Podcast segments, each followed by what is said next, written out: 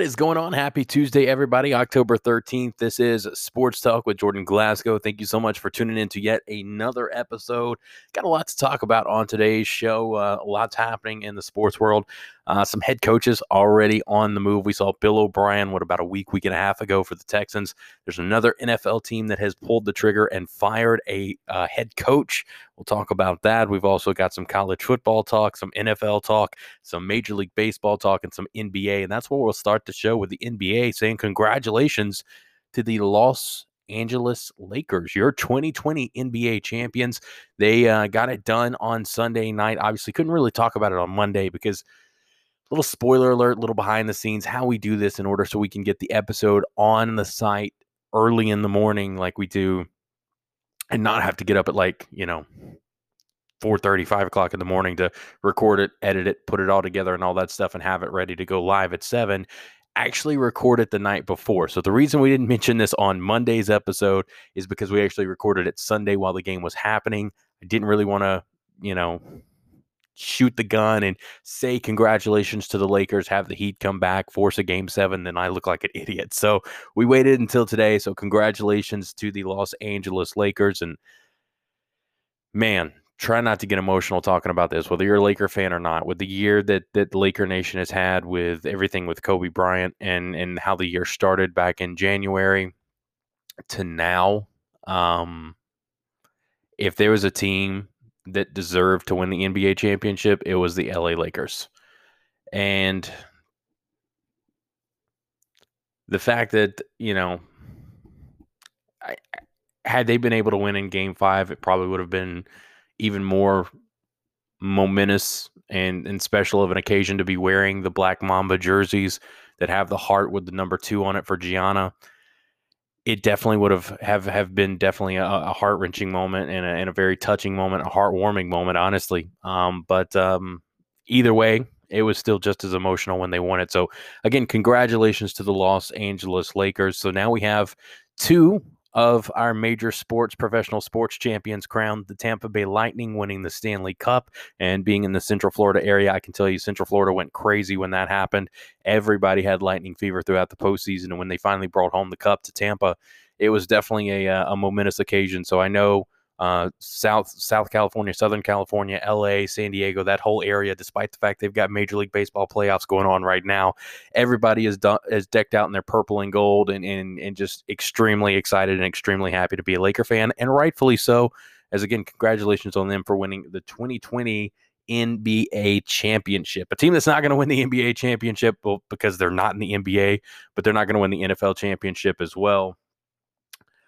It's the Atlanta Falcons currently sitting at 0 and 5 and currently sitting without a head coach. We talked about it on Monday's show. At that point in time, again, I was recording that Sunday night when it was still rumors.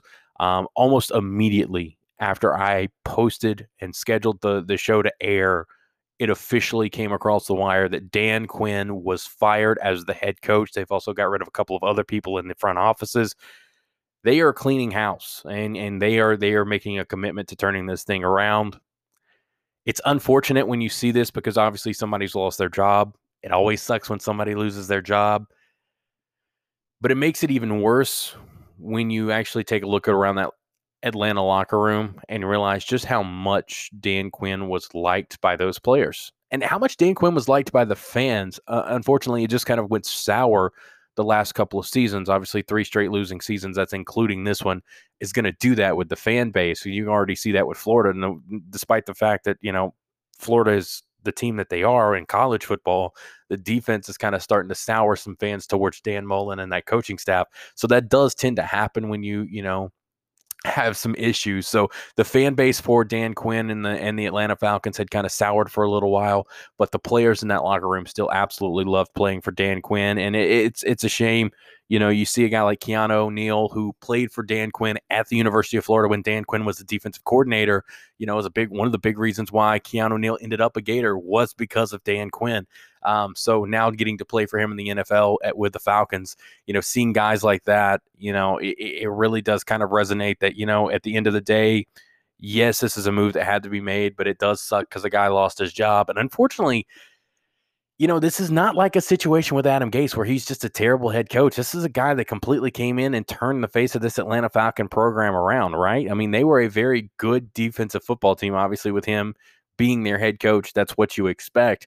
But they were a very good offensive football team as well, especially the year they went to the Super Bowl, physical, dominant run game. Then you have Matt Ryan and Julio Jones in the passing game and you would think that adding the weapons that they've added, I mean, you know, you add Calvin Ridley and, and, and, other guys like that to the to the wide receiver lineup, you would think that offense would kind of get back on track and, and they would be able to pick right back up where they were. But that running game has just continued to be non-existent since then. And just unfortunately, it seems like them blowing that 25 point lead in, in the Super Bowl against the Patriots that was kind of the downfall for this team because they never were really able to get back up off the mat after that. Once that happened to them, there was just no getting up for them.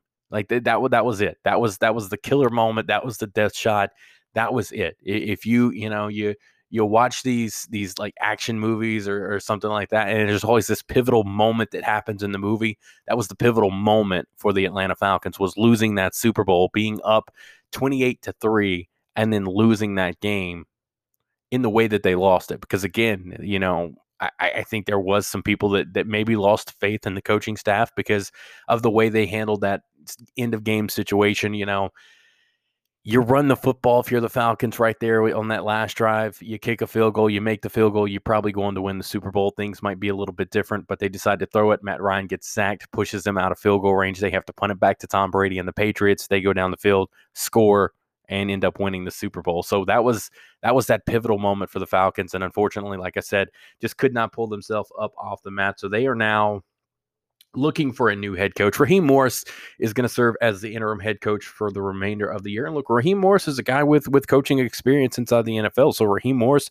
could very much be a candidate at the end of the year with with if he does a good job with the team, could very much be a candidate to take over as the head coach for the Atlanta Falcons. So we'll just have to see what happens there uh, in Atlanta. Like I said, right now, Dan Quinn out as the head coach, Raheem Morris taking over as the interim head coach for the remainder of the 2020 season. And we'll see what they do as far as maybe they hire Raheem Morris and just promote him, take the interim tag off and, and promote him to being the head coach, or they bring in somebody completely new and, and start over fresh with a full new coaching staff. And probably you'd see a mass exodus of some of the players as well, trying to start over and rebuild this team. But right now, if you're an Atlanta Falcon fan, I know you got Matt Ryan, but right now you look at the situation, you're 0 5. You're one of those few teams that are still in that running for that number one overall pick. And if you do get that number one overall pick, that's going to be a guy named Trevor Lawrence, more than likely. So that could be a possible option for Atlanta to start fresh, start new, much like we've seen with the Browns with Baker Mayfield. Which, by the way, Cleveland four and one on the year, looking pretty good um, with a, an impressive win over Indianapolis over the weekend. So it's worked out for them. You know, we saw Cincinnati go to Joe Burrow. We'll see what happens with that. Arizona going with Kyler Murray. Looks like that's kind of working out pretty well for them this year. Um, so you know we'll see what happens with the Atlanta Falcons, whether they uh, they tank for Trevor or not. I don't want to start talking about that because honestly, I hate that talk because I find it very hard to believe that any professional team that is full of competitive guys is going to intentionally tank for a player. The coaches, the front office, they make moves to maybe intentionally tank but I have a hard time believing the guys on the field actually are fun, are fans and are fond of of, of, doing that. So um, I don't want to start ta- talking about tanking for Trevor or anything like that. But um, if Atlanta does find themselves in that number one overall pick, that could be an interesting situation where we see Trevor Lawrence come in and either takes over right away or maybe sits under Matt Ryan for a little bit and then they have a guy to where when Matt Ryan starts struggling, they can say, all right, let's put this guy in, see what the young rookie can do. And then, you know, hey, that's all she wrote, much like what we saw with Joe Flacco, with Trevor, uh, or excuse me, not Trevor Lawrence, uh, Lamar Jackson, where Joe Flacco get, you know, gets replaced. Lamar Jackson comes in, takes over that team. And that's all she wrote. Now Joe Flacco is a backup for the New York Jets. Got a little playing time last week, but did not look too good. Of course, that's because he's on the Jets. Nobody on the Jets is going to look good, but that's a conversation for a different day. Let's let's stay with some coaching talk here because, excuse me, there's there's some things that I I, I want to discuss here because it's kind of something we've talked about. We talked about it. We started talking about it really in the college football recap we did on Sunday. We talked a little bit about who could possibly replace Todd Grantham at the University of Florida as defensive coordinator on yesterday's show. I gave you four options. Uh, I said Gene Chizik, Will Muschamp, Dan Quinn, who was fired yesterday, uh, and then also um, I, I, said Charlie Strong as well, who's currently serving as an analyst for Alabama's defensive team. So, you know, those were the four guys I listed. But I was I was curiously anxious, anxiously waiting to hear what Dan Mullen had to say in the press conference. Would we hear that maybe he had let go of Todd Grantham or that Todd Grantham had to turn things around in this LSU game or that would be it? Or was there any kind of guidelines or any kind of stipulations? And there wasn't. There wasn't. Dan Mullen came out basically today in his press conference, or on Monday, I should say, with his his press conference with the media, and, and pretty much defended his coaching staff and said it wasn't the coaches, it was the players needing to be in the right spots. Um, that maybe switching up a couple of players might make the difference. Uh, you mentioned the injury bug, which Florida has had several players out because of injury on defense, but still at the same time, you know, you hear Dan Mullen talk about it, and he bragged about it last year when Felipe Franks went down. Kyle Trask comes in, wins them the Kentucky game, comes back and wins them the Kentucky game. You talk about that next man up mentality. Well, you can't have that next man up mentality and brag about that when you win and then not mention that when you're losing. You have to make sure that these players are being coached and and they're ready to go and we're not seeing that from Florida. So these players that are having to play because of the injuries I just mentioned, they're not being coached properly. But for whatever reason, Dan Mullen seems to continue to not want to push and put pressure on Todd Grantham and that co- defensive coaching staff at Florida. And the thing for me is that these two guys are friends. They've coached at numerous spots together. He was the de- uh, Todd Grantham was the defensive coordinator when Dan Mullen was the head coach at Mississippi State. There's a relationship there. And the problem with Dan Mullen is that he is a loyal guy. He's going to stand up for his friends and protect his friends. And when you are a head football coach at an SEC school, you cannot do that because that will cost you your freaking job. It will. We've seen coaches get fired for less.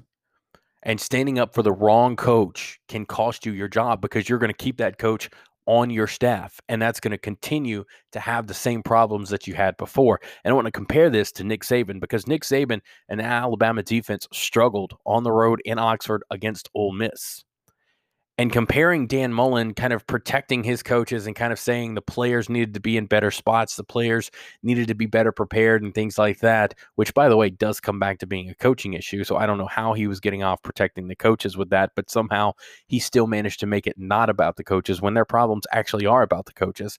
Nick Saban on the other side of that said, if you've got the players out there, you've coached them all week and they line up and they miss a tackle, they miss an assignment, their gap assignment is is off, that's on the coaching staff, not the player, because the coach should have had them 110% ready to go. You should have. Eh, why are you putting them on the field if there's any kind of question that they may not know their gap assignment? If they may not know who they're supposed to be covering on a play, why the hell are you putting them on the fucking field? And that is that's that's the Nick Saban thought process. And that is why I think unless Dan Mullen changes his mindset and the way he coaches, he's not going to win like a Nick Saban would. And, I, and I'm not meaning he can't win football games. Obviously, in the what 28 games he's coached as the University of Florida's head football coach, he's won 22. Obviously, he's doing something right. But at the same time, how many of those six losses he has at the University of Florida is because of Todd Grantham's defense? One at least last weekend against Texas A&M. You go to the Georgia game the year before, they could not get off the fucking field on third down to save their life. And they lost that game because of that. Because if they get third down stops, that doesn't allow Georgia to have these long drives that drain the clock and eventually end with them putting in putting either the ball in the end zone or through the uprights. Get a stop on third down and they beat Georgia a year ago get third down stops and play better defense in the secondary or better defense overall against Texas A&M last Saturday and you're talking about a 3 and 0 football team instead of a 2 and 1 football team. So there's at least two of the six losses he's had in his time since he's been the head coach at the University of Florida that tie back to Todd Grantham. but he wants to continue to protect Todd Grantham because they're buddies. On the flip side of that, you got a guy like Nick Saban who would fire his daughter, his mother, maybe not Miss Terry. He might let Miss Terry slide on some things, but you get my point. He doesn't care who you are to him. If you're not doing your job, you got to go. You're out. Here's your pink slip. Pack up your office, pack up your house, go find somewhere else to work because you sure as hell ain't working here. Dan Mullen, on the other hand, is well, you know, gee golly, we our coaching's right. Our coaching's right. Our players just aren't in the right spot. Well, your players aren't in the right spot because your coaches didn't coach well enough. Why are your coaches sending players out there that don't know where to line up or that are lining up in the wrong spot? Three weeks in a row now, we've seen Marco Wilson line up almost 10 yards off the fucking receiver on short yardage situations. Why is he still on the field? If he's going to continue, if it's a situation to where the coaches are telling him to play closer and he continues to play off like that, why is he on the field? Why is he on the field? He doesn't deserve to be on the field. Or is it a situation to where the coaches are lining him up there, in which case it is the coach's fault? In both situations, it's actually the coach's fault because if they are telling him to play press, they are telling him to play close to the receiver, and he's not doing it, guess what? The coaches need to yank his ass off the field for not listening. And if they're leaving him out there, that's on them for leaving him out there. And if they have him backed off eight to 10 yards on a third and four or a fourth and three situation, then that's on them for being dumbasses and having a cornerback that far off a receiver. Because guess what? Guess what? Receiver takes two steps off the line, runs a slant, first down. Marco Wilson can't even get there in time. And we've seen that happen time and time and time again. For Texas A&M, Marco Wilson was targeted by Kellen Mond eight times. Seven of those passes were completed for over 160 yards and two touchdowns. And this guy's supposed to be the lockdown corner for the Florida defense. This guy's supposed to be the captain for the Florida defense. He allowed seven completions on eight targets for over 160 plus yards and two touchdowns. And by the way, those completions averaged 16 and a half yards. So he wasn't giving up three yard passes. He was getting his ass burnt badly. That's on the coaching staff. And if Dan Mullen wants to continue to coddle the coaching staff and not do what needs to be done, he'll be the one getting the pink slip at the University of Florida. I'm not sitting here saying Dan Mullen deserves to be fired. So, Florida fans, do not come at me on Twitter, which, by the way, you can follow on Twitter at ST underscore the podcast, at ST underscore the podcast. Don't come at me on Twitter because I'm sitting here saying Dan Mullen deserves to be fired because I'm not. I think Dan, Dan Mullen deserves to stay the head coach of Florida. But I also think Dan Mullen needs to pull his head out of his ass and make the moves that need to be made. You know, he told the media when somebody flat out asked him, he said, Will there be any changes to the defense? He said, Stay tuned. We'll find out on Saturday against LSU. He said he met with the coaches, the defensive coaches, longer and more than he did yesterday, any other time than he has since he's been at Florida. That's great. But are you going to get results from it? Because as of right now, from what I've seen, Todd Grantham's defense does not work in the SEC. It does not work at Florida. So if I'm Dan Mullen, I take a page out of Nick Saban's book.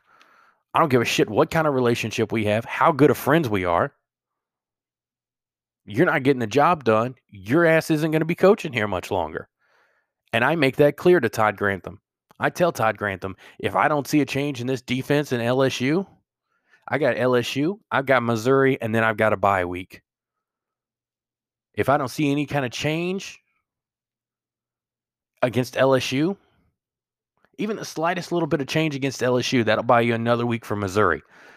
But if two weeks go by and I don't see any kind of change, his defense still looks just as shit as it's been the first three weeks, your ass is gone in the bye week. I'll figure out somebody to be an interim defensive coordinator for the remainder of the year, and I'll bring somebody in here and I'll pay them the $1.7 million a year that we pay you to coach defense because you're clearly not doing it. Will Dan Mullen do that? time will tell. How many more bad defensive outings that cost him football games is it going to take? We shall find out. Hopefully, for Florida fans, it's not many more. Like I said, a bad outing against LSU this weekend. Hopefully, that is enough to make him go, you know what? He's my friend and all, but I got to make the change for the betterment of the team. Two teams that really don't need to be better because they're playing pretty good football right now. The Buffalo Bills, Tennessee Titans, they're actually going to be playing tonight. Yeah, that's right. Tuesday night NFL football on CBS. Uh, Buffalo favored by three and a half in, in this game. I think that's probably about right. This is going to be a close game. I think the the keys for this game for me is really Tennessee. You've got to contain Josh Allen. That's going to be their only chance of winning. You've got to contain and frustrate Josh Allen. If you can do that, then I think you've got a pretty good chance of, of, of beating Buffalo in this game. But if Josh Allen has time to sit back in the pocket and make plays, if he's got open spots on the field to scramble to, he is going to light this Tennessee defense up. And the Titans are going to lose their first game of the year. And you got to think with everything the Titans have dealt with the last what week and a half, two weeks with with the the COVID thing, the the players testing positive and the personnel testing positive, the facilities being shut down. They're going to be a little lethargic and slow coming out of the gate of this because it, it's it's been a while since they last played a game. So you got to think for Buffalo, that's going to give them another advantage. So really, Tennessee, you've got to get after a guy like Josh Allen. You've got to get in his face, and you've got to. Uh, you, you have got to force him to make a bad throw and, and force a turnover, force a strip on a sack, something along those lines that's going to create a play. It's going to create a short yards for Ryan Tannehill in that Titan offense to help set them up to be able to make a play and stay in this ball game. If if they can do that, they've got a good chance of winning. If they can't, then we are going to be talking on uh, Wednesday's show about how the Tennessee Titans just could not get it done against Josh Allen and the Buffalo Bills, and the Buffalo Bills would improve to, I believe, five and zero oh and take a stranglehold on that AFC East division. But Buffalo, again, not like they're completely a solid football team across the board. Let's not forget they had a big lead against the Rams and allowed the Rams to come rushing back and almost win that football game. Josh Allen, yet again, had to make a play at the end of the fourth quarter to win that football game just like on the road at Hard Rock against the Dolphins. They allowed the Dolphins to come back, take a fourth quarter lead. It was 28 24. They ended up winning that game 31 28 because of Josh Allen making a play with what I believe 15 seconds left in the fourth quarter against the Dolphins. So Buffalo has been in some tough situations for them this year. So keep an eye on this game to, uh, coming up later on tonight on CBS. It should be an interesting one. It should be a fun one. Um, Josh Allen has to be that guy. He has to be the leader of this Buffalo Bills team that everybody expects him to be. And if he is, he's got the time to make the throws. Got the space to make the runs. I think Buffalo can win this one. I think they can actually cover the spread because it's only at three and a half. So I think they would easily be able to win by a touchdown. Um, but um, Tennessee, they do have some skill players. They do have some talented players, some elite talented players, and it is going to be fun to watch. I just right now looking at the two quarterbacks in this game, Ryan Tannehill, Josh Allen. You're giving me a, a fantasy draft round one, pick one. Those are the two options right there on the table for me. I'm going to go with Josh Allen. So I think Josh Allen is the better quarterback between the two. That's why, because Ryan Tannehill is is good for an interception or two or a turnover or two in a, in a ball game. So I think that's possibly what's going to happen and what's going to swing this game into Buffalo's favor is that there is going to be a turnover late in the fourth quarter, maybe even early in the in, in the second half that kind of swings the momentum to Buffalo and they really just take over and end up winning this game.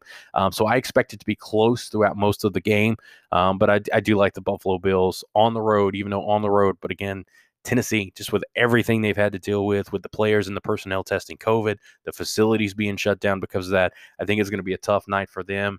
And um, to come up just a little bit short, just a little bit short, but it's going to be a good game tonight. Again, CBS is where that's going to happen. I believe that gets started around seven or seven thirty. You'll have to check your uh, listing time because obviously I'm in the Eastern time zone. So if you're in the Pacific or you're in the Central, it may be a little different for you. So check your your local listings for that official start date. But uh, it's going to be fun tonight when these two teams hit it off again. Buffalo and Tennessee. Buffalo favored by three and a half points. Again, I want to say congratulations to the Los Angeles Lakers, your 2020 NBA champs.